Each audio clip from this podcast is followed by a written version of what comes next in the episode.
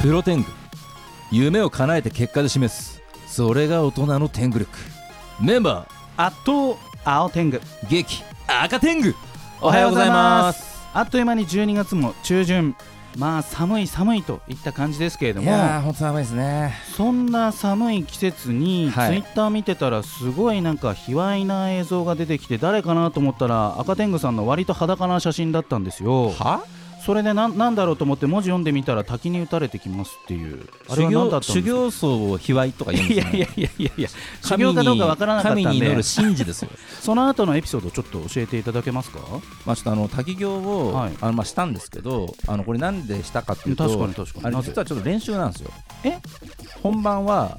元旦にやろうって話であ今あなってましてあの僕が元旦それで予定抑えられるみたいな感じで、へーあのなんでちょっとただ修行しないとうん元旦ダメだよみたいなところが結構あってえちなみにどこの滝ですか日のあの日野原村ですねあ行ったところ東京なのね、はいへのえ滝に行ってきたんですけうんど、うんやっぱマナーがあるわけですよマナーがあるあのふんどしであーあのお経を唱えて、えへーえまず30秒はいはいはあのとりあえずい水に打たれ礼るを払うというかあーはい、払ってそこからあのまた次は、えっと大なんですかねえっとちょっと忘れたんですけどあのお嬢さん経さんがお嬢さんあの唱えてくれるわけですよお経をえお坊さん練習で現場に呼んだってこと練習じゃなくてもう本番ですだからあそう本番だけ本番なんですどあの我々の本番は元旦のつもりまあで元一旦で回経験しておこうってことあーそういでうことか行ったのながるほどなるほど先週ですねはいはいはいで行ってまあそのこの間がうん早めにお経を言えばうんまあ1分以下で切るらしいんですけどはい普通に言うとえっと2分かかると長い、どっちにしますかって言われるんですけど、うんまあ、あのこれどうなんですか普通はって聞いたらあの自衛隊の方がこの間来られてはいあの普通にどんどん早めに早めてくれ早めてくれ ってだから自衛隊の方自衛で隊ものあれブランドを落とさないでくださいね耐えれないレベルで、ですよって言われて、はいもうかっこもう最近だとみんな早いですと、うーんなんかもう負けてんなと思ったんでじゃあ普通に行ってくださいってはいはい、もう行ったんですよはい30秒どうにか耐え耐えられたんで行ったんですけど、2分のやつはもうやって早々速攻後悔しましたねあまーあ、やっぱあのなんですかねあの奴隷とかの奴隷あのはいなんですか精神を崩壊させるやり方で、はい水滴を一定間隔でうん額にうん打ち付け続けるっていうのがあるんですけど、へそれを思い出すぐらいおかしくなるレベ ルで寒さとこううん一定の状態でずっと滝が頭に打ち付けてくるっていうのがこれは多分本当2分超えるとこう無理だなっていうレベルでや死ばいですねにま。すねはいえちょっと待ってその滝に打たれる前にそもそもその足がピチャッとこう水にねはい使っていく段階がもうその時点からすでに冷たみたいな感じなわけですよねそうですねそこからもうどんどんどんどんそのあの足がどんどん水で埋まっていってで滝に打たれる頃にはもう結構もうブルブルみたいなまあ、最初30秒の時に1はい回経験してるんで、あーまあ、大丈夫だろうと思うんですけど30秒の後の2分、、うん、 2分がもう1分超えたあたりがもう本当にあこれはどうぞ死ぬのかなみ たいな感じででその終えてのはい感想としてはいかがだったんですか、 まあなんか新しいことが、うんなんか自分が生まれるみたいな話をされてる方が多いですけど、はいへー単純に具合が悪いです ねそれでは天狗工房の社が一曲ご紹介お願いいたします元旦も激烈頑張ってはい浴びたいと思いますはい企業はい天候坊第一社が激烈プロテングさあ第394回12月12日のプロ天狗は私青天狗とアガテングおが届けしておりまいすやいや早速ゲストの方ご登場いただきましょうそれではよろしくお願いしますはい、はじめまして、緑天狗こと平沢です。どうぞよろしくお願いしまおす。願いしますはい、どうも、いえいえい。緑天狗こと平沢さん、はい、平沢直と申します。よろしくお願いします。なおさんあのー事前にいただいた会社名名刺あったんで急いでですね今検索エンジンに引っ掛けましたとこ ろ、はい、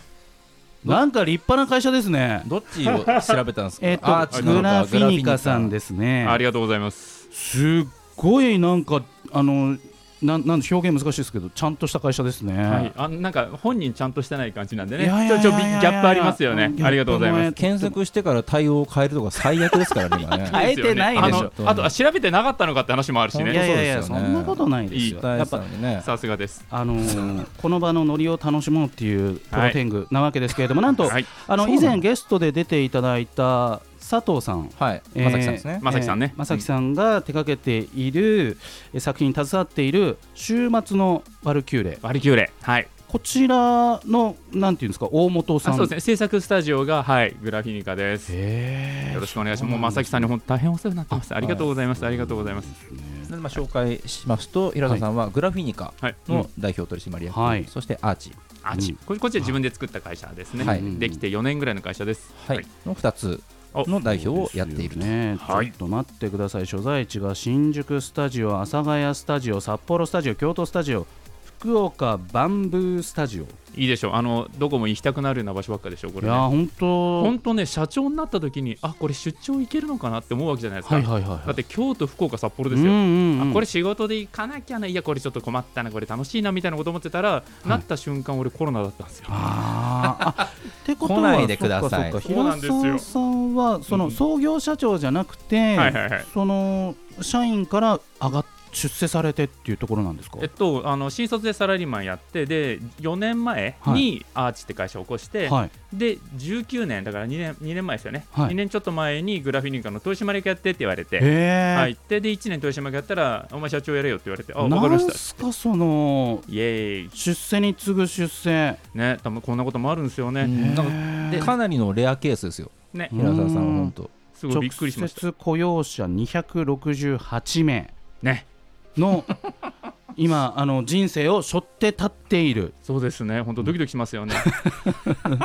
普段はどんな業務をされてるんですあれかあのハンコついたりし ますあそう割と社長業務そうですあでも制作の現場とかにはあまり携わらず、えっもとうね本当社長業ですか、ああ作品によりけりっすねへー確かにおっしゃる通り社長業メインなんで、はい会議会議とかでこうんううん楽しそうな顔したり悲しそうな顔したりっていうのが 基本的には仕事でその中ハンコついたりへでーあとはやっぱりそうやっぱりそれだけだとやっぱ面白くて自分ももともとプロデューサーから、はいね、経営者になってった方なんであーやっぱ脚本の会議とか出てうんうんってなるほど意見言ったりこうしたら面白くなるんじゃないかって言ったりあとはやっぱりあのプロデューサーってやっぱうんりいろんな人にあなたが必要なんですって伝える仕事だから。ああのクリエイターさんに会いに行って一緒にやってもらえませんかとか、ね監監督やってもらえませんか脚本やってもらえませんかとかあとは逆にお金をくださるような出資者さん、メーカーさんとかに行って、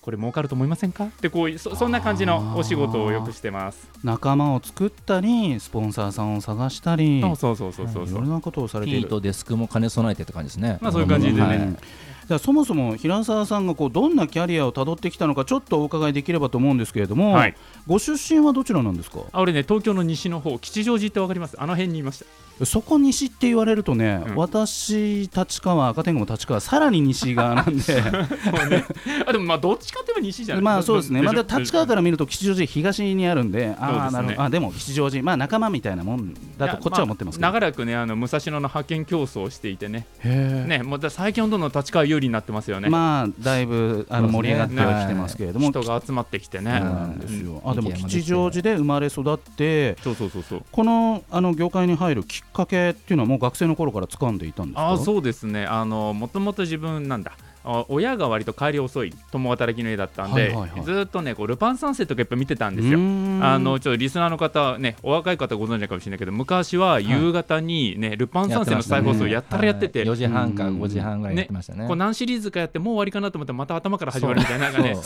そんぐらいもうヘビロテそヘうビでしたロっテけヘビロテだったんヘですビロよテでしたよヘね。ビロテだったんですよねへーでそういうの見てるうちにアニメ好きになってきて、はいはいはいはいでもう分かれ道があの92年、はいあの14歳だったんですけど俺、はいセーラームーンって作品見ちゃって。はあはあはあはああの辺りでだんだんこう何普通の男の子、まあ、当時で言うとね当時で言うとあんまり多くの男の子が見ない感じのアニメをだんだん見始めて、うんうんうんそこからねこうだんだんだんだんこうこっちの業界にこっちの業界にってなってた感じなんですよね。そうするとこう進路っていうのはどういうところを選んでいくことになるんですか学校とかそういあうのは学校最初自分高校卒業したらアニメーターになろうと思ってちょっと練習したんですけどこれ全然ダメであはあはあはあ全然ダメでも作画は難しいですよね難しい本難し当いねうん本当にもうレアスキルなんですよマジで、ね、本当へねーみんなねアニメって難しいんだぞ ででもしょうしょうがないんでもう大学行ってはいであの大学でなんか勉強してた時になんかアニメとか役に立つ方法ないかなと思ってたら著作権法って法律と出会って、うんうんうんうん著作権法今だと割とメジャーになってきた法律で、はいその絵とか文章とか、ねうんあるいは演技とかそういうその人の表現を大事にしましょうってそれをちゃんとね本人が自由に使えるようにしましょうっていうようなあうんの法律なんですけど、それを勉強してあこれなら役に立てるってことでいろんな業界を受ける中でアニメ業界が拾ってくれたってそんな感じなんです。へーそうなんですねねえその著作権法の知識を持ってそうそうそうそうそのアニメの業界でどういう仕事をするんですかえっとね、アニメの業界って結構、えっとねまあ、直接的に言うと、まあ、いろんなビジネスなんですけど、は例えばアニメをグッズにする仕事、うーんねあれるいは海外で放送してもらう仕事これ全部でライセンスって言って、確かに確か契約書いるんですよ、にうんうんうんうんその他にアニメってその作る人もいっぱいいるし、うんお金出す人もいっぱいいるし、はいその利用の仕方もいっぱいあるからとにかくこうなんつうのあの契約書いっぱい書くのねうー、んなんでその契約の知識が必要だっつうんで法学部ね割とねあのアニメ業界漫画とゲームとアニメでいうと当時は特にアニメ業界すごく評価されてへーそれで入ってけたんですよねうんそう本当ラッキーでしたあすげえわかりやすいですしそうかなもんでね平沢さんの話が今、わかりやすいうんはい、めっちゃわかりやすいですねありがとうございます、はい本当にね、はいでもその実際その著作権うん云々はあって、でもそのまあアジアの例えばまあどこかの国がうんどんどん海賊版を作ったりとか、そうそうそうそうそそういうのはちょっとか監視していくあそうで対す象になっていく。それに対してダメよって言えるのもやっぱ著作権法ですよねうんうんうん著作権者がだから海向こうに行って現地の警察とかと連携してええ取り締まるとかって、あ本当実動でちゃんと動くんですね。あそしれまってすしますだからあへのえすごい日本の、あのーメーカーさんで有名な人とかだともう空港でスタンプついた瞬間、お店が閉まるっていう人が当時いたえあの空港の入管の関係者に当時海賊版の業者の知り合いがいて、はいこいつ入国 入国したぞっていう連絡がわー、ーってす回っげえて。検索者来たぞー来みた来たたいな来た。来たって言ってあのもうねあの着く頃にはお店閉まっちゃってるってい すうごいでそのぐらいね、えー結構真面目にやってた時期あるんですよ。そうなんですね、ね。今が不真面目ってことじゃなくて当時はだかうんらうんな今はみんなインターネットだからインターネット巡回すればいいんだけどうん当時は現地に行かなきゃいけなかったからなるほど。みたいなこともそそれもねやっぱ著作権法に絡むお仕事です。あーですねそうなんですね、えーまだまだお話を伺っていきたいと思いますが続きは後半でさあここで、えーリクエスト曲の紹介を平沢直さんお願いいたしますはい赤青緑といえばこれでしょうマジックナイトレイヤースのオープニング譲れない願いお願いします来たこれさあ第394回、えー12月12日のプロテングは改めまして私青天狗と赤天狗と緑天狗でお送りしておりますさあ平沢直さん告知があればお願いいたしますはい、えーでは早速ですけれども、えー自分が代表を務めるグラフィニカデジタル前現在放送中の作品が2つありますのでご紹介させてください、はいテレビシリーズです1つ目は、えー週末のワルキューレこちらね先日お越しになられた佐藤正樹さんが大活躍されているアニメです、うんぜひぜひご覧になってくださいネットフリックスでもご覧になれるんでね見てくださいそしてもう一つ放送中なのが現在フジテレビプラスウルトラワークで放送中の、えーマブラブオルタネイティブでございますえー大ヒットゲームを元にしたシリーズでございましていよいよ物語大詰めになってきているところでございますぜひぜひご覧くださいませはい、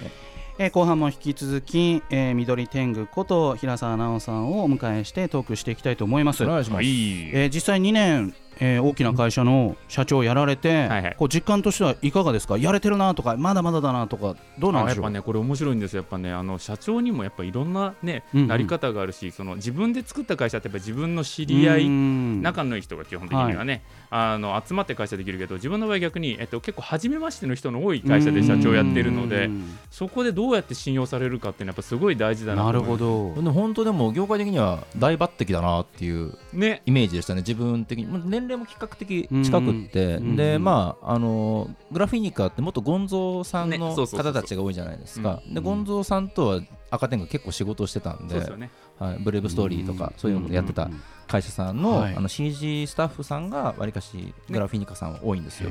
でそこのっも代表やられてるっていうところもあって、はいい、や本当ね業界的には結構結構いろんな人が電話来たしなんでってなんでって言われることが多かったであすね僕もえっって思いましたやっぱり最初思いますよねはいやっぱねねまあ、その信用っていうのを気づかなきゃいけないっていうのはその緑天狗さんの中にもあって、うんその How to っていうのはこうどうやって積み上げていったんですかあやっぱりねあの分かりやすいですよね、まあまあ、やっぱ言葉と行動両方ですよねあーあのこの会社に可能性があるんだって言い続けて、うんうんうんえーちゃんとその何経営上ちゃんとあのいわゆる求められる数字あるわけですよね黒字にするとかね、ねあのそういうのを一個一個達成していくと、まあ、多少周りから、まあ、うんこいつの言うこと聞いてみようかなっていう感じになるっていう、それやっぱね、あれですね、あのやっぱ自分で会社作るのとは全然違う。あの信頼の集め方ですごく面白いし、まあ、うんまだまだ自分が全然できてると思わないんですけど、めうんうんめちゃめちゃ勉強になってますね。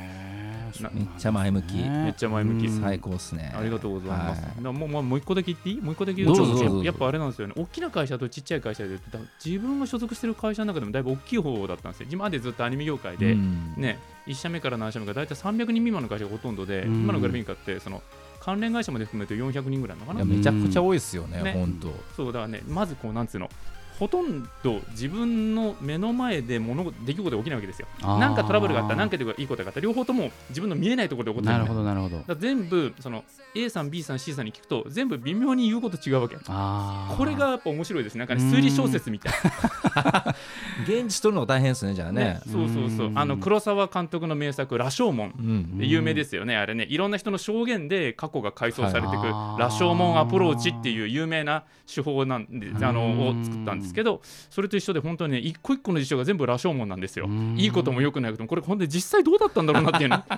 ーこれはね本当に逆にイマジネーションかき立てられるし、はいあうのんそれぞれの人の顔ちゃんと見なきゃなとかねやっぱまた勉強になるんですよねこあーの辺はねマジやってよかった本当しかもへースピード解決しないといけないこと多いじゃないですそか。うそうもうなんでねそうその場で決めてって言われるじゃない社長ってそうそう本当そうですよね。ね福士さんもそうでしょはい、まさしく。ねそまあでもうちの場合はそんななにね200人もいないんで、うちの場合はもうすぐ速攻現地取りますけど、大体事件事件の現場にいられるんでねまあまあまあまあ。ねそのあのーうんいわゆるそのポジションですと働き方改革なんていうのわも来こう無視できない状況なのかなってい一う。番アニメ業界聞かれなくな来るましたね、これね、刺なしてくる何の闇さしてくんのかと思ったら、やっぱね、アニメ業界、そこねやっぱね、はいやなんとなくね、やっぱうんりまあこの番組も8年やってますと、初期の頃は結構ね、帰れない、あのーうんうん眠れない、いろいろな話うんをうん私も赤天狗さんから聞いてきましたけれども、うんうんグラフェニカさんの働き方ってどんな感じなんですかあね、これはね、結構ね、あの会社としてぜひね、どうやりたいところなんだけど、はいグラフィックはやっぱりね、あのね離職率、割と低いんですよへあのちゃんと土日休んでる人がやっぱ多いし、うんうんうんあの大体ちゃんと定時えプラスアルファぐらいでまあでもアニメの中でも CG の世界ってね割とねちゃんとあのなんでしょうえっ、と割と休めてる会社多いんだけあどーグラフィニカもその例に漏れず CG の舞台は割とやすうんちゃんと休めてますで,、うんでで撮影っていうちょっとごめんなさいね、ラリスナーの方難しい、えー、とかもしれないんだけどもう少し別の工程もあってそっちは撮影って一番最後の最そ後うのなんでねすよね。あの芝寄せが全部来る工程。そう工程だからどうしても放送に間に合わせるためにっていうことで結構ぎゅうぎゅう詰めのスケジュールになっちゃうっていうこともあるんだけど、まあ、そこもなんとか業界としては全体によくしてこうよくよくしてこうってしてて今はねかなり良くなってますあとねやっぱねこの1年半でリモートワーク進んだ。あーどれくらいいらっしゃいますグラフィニカさんだと今。えっと、今だと、えっと、だいぶ今あのこあのウイルスの関係もね大事はいで良くなったんだけど、でも大体4割ぐらいの出社で、えーあすげえああアウトプット9割ぐらいまでは行くんですよ。うーんすごいっすね。ね、あ結構ねフルリモートとはいかないけうんど、うんうんやっぱねこれぐらいあこれぐらい減らしてもこんぐらいになるんだっていうのは、はいやっぱやってみたことででそれどうなるかっていうと今後は逆に言うと、ね、あの能力さえちゃんとあればあの地方で働ける人っていうのはどんどおんー出てくるかも、本当そうですよね。ねもうな今だから自分の方でやってる天狗の泉プロジェクトもうんうん結局地方の都市でうんうんスタジオをちゃんと作りましょうねってうのもああいいです。ね、うーあのん加味してるので、うんうんはいそれにどんどんねやりやすくな仕事はしやすくなってきてると思います本当うにんお家の事情でね実家離れ時間近く離れられないっていう人もあのアニメ業界でお仕事しやすくなってたりするんで、昔だと絶対出社っていうねね風潮がなくなりつつありますからね。ね、やっぱ今も都内とか大阪ぐらいしかやっぱ仕事できるとこなかなかなかったうん今だとねグラフィニックもいっぱいあるしさらにねもっともっとその地方の都市でもそれこそねうん前橋うんにいながらあの東京のお仕事って全然リアリティですそよねう。そう本当できるんですよ。もう女性の割合っていうのはどうあなあんよでくすかぞ聞いてくれまして結構ね半々に近いですよ。えすごい増えてますねね。え業界の女性率めっちゃ増えてますね。あじゃあ女性にとっても憧れというかやりたい仕事にちゃんとなっているっていうところがそうですね。すごいですね。もう一歩もう一歩さらにねあの女の人って働くときにいろんなねそのご結婚があったりご出産があったりあるけどライもフそれイベでントもがねそうライフうイんベントある中でやっぱ働いてえー行ってもらえるようにということでうんいろいろ整備を進めてっていうんでまあ全体でまだまだその十分って言えるかっていうとこれの十分ってないじゃないですかうん完成ってないから確かに。でもまあベクトルで言うとまあ良くなってってるかなっていうのはえーお伝えできるかなと思いますね。ね。なんでねこれねお聞かれてるねきっとあのお子様のいるねうんご両親の方々とかがね、はいお子さんがねアニメ業界行きたいっていう時にあのあのあのあの業界ブラックらしいじゃないかお前とえ言うかもしれないいいやいやい言っちゃや、う言っちゃう。ね、ん最近はそうでもないんだよっていううんことそうでですねぜひね本当最近はそうでもない、ですもうね。強く言いたいですねこれではすよねねあの本当嘘だと思うなら赤天狗のラジオ聞いてくれと本当にね最近はちげえぞと、はいねはい言アうーカなイブもね、撮アっーカてあイりブまもすそのうで。そう、はいぜひぜひね本当にあのぜひねいろんな人に挑戦してほしいなって思いますはい、はい、えー平沢奈緒さんにはですね来週12月19日にもご出演いただく予定ですあっという間にエンディングの時間となりましたそれではもう一曲曲紹介をお願いいたしますお願いしますえーでは自分が、えーまさにアニメに転んだ曲です朝からごめんなさい、えーセーラームーンのムーンライト伝説お願いしますまた来週さようならさようなら